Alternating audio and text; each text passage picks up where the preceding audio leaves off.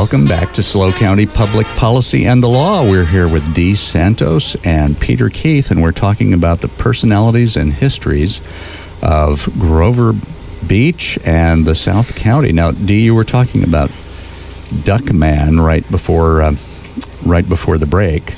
Were there other personalities that were significant in the South County that uh, you can remember?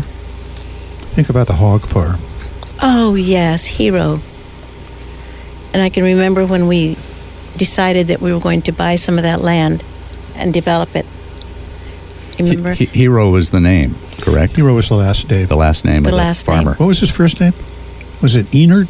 Enerd. Right. Enard Hero. Enerd Okay. Hero. And you know, people used they got very upset when they found out it was going to be a development because they wanted they loved going over there and seeing the pigs and they'd take their kids and stuff.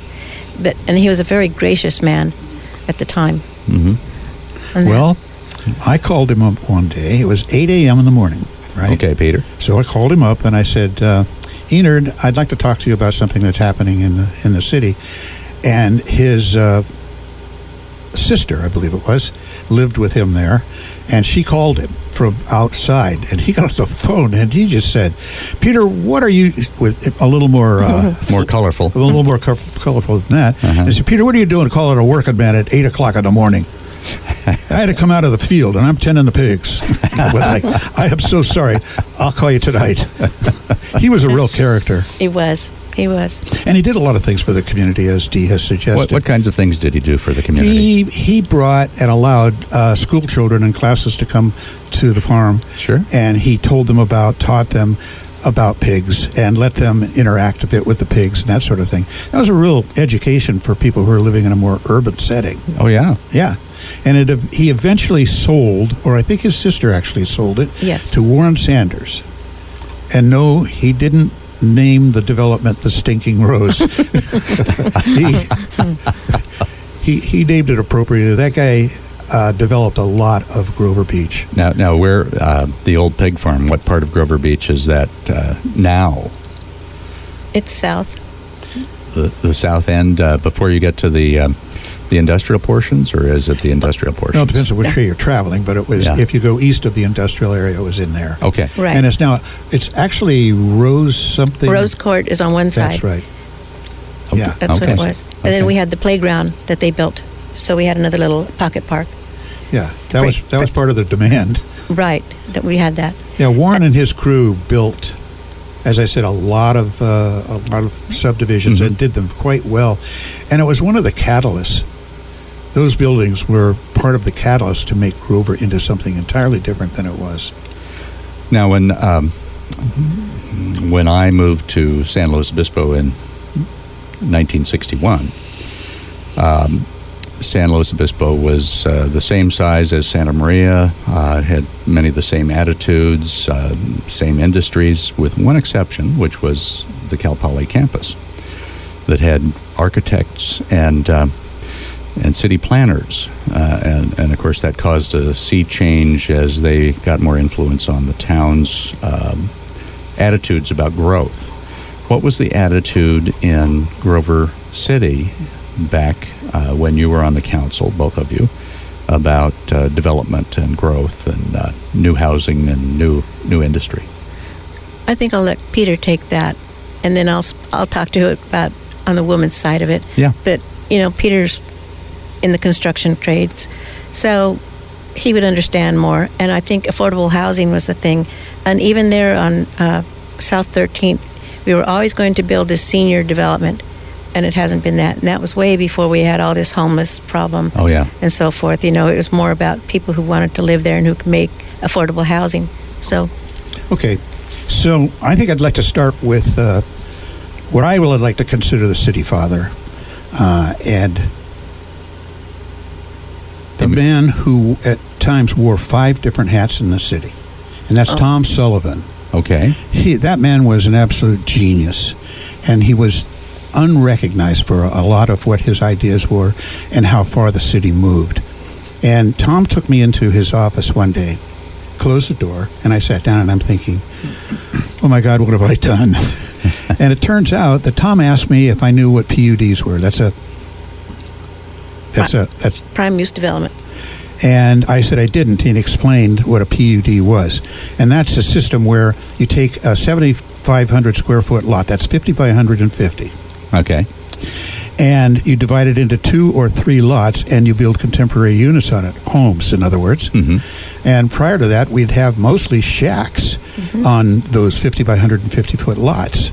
And I mean shacks, Yeah. sit in the oh, middle. I remember. And the uh, the revenue that came, the, the, the property tax revenue that came from that was tiny, like your little a stream, like your little finger would put out. You mean from the shack? Yes. Yeah. Yes. And uh, when we allowed the PUDs to be constructed by ordinance and and and, and law, uh, it increased the it increased that property tax revenue revenue like a cannon. It was huge. Tom was brilliant, and we allowed three of those PUDs per lot at first, and realized subsequently that that might be a bit much, and so it cut back to two, and so Grover prospered greatly. Now, was that. was Tom Sullivan a staff member? Was he he, was on a the community council? he was a community development director Very among good. other things Okay. and he was greatly dismissed at some point near the end or his retirement because um, he wanted to be the city manager and he would have been very very good at it uh, i was in africa at the time so i didn't have a chance to vote on it Uh-huh. but i was supportive and council member the remaining council members at that time went out uh, in search with a headhunter to find somebody else Yeah. and that was just tragic The- when they didn't need to, they paid money to somebody to bring in applicants. Right. Yes, they did. Yeah. And again, it, it did not have to happen that way. We've had a lot of really good people working in our community and at the uh, city level, Mhm. a lot. Um, for a long, long time, it was kind of a training field for people who moved on to better jobs. And I'll tell you this back in the 60s Yeah. and the very early 70s, now this is not complimentary, but Grover City was often called debris by the sea and some Mm. other derogatory terms.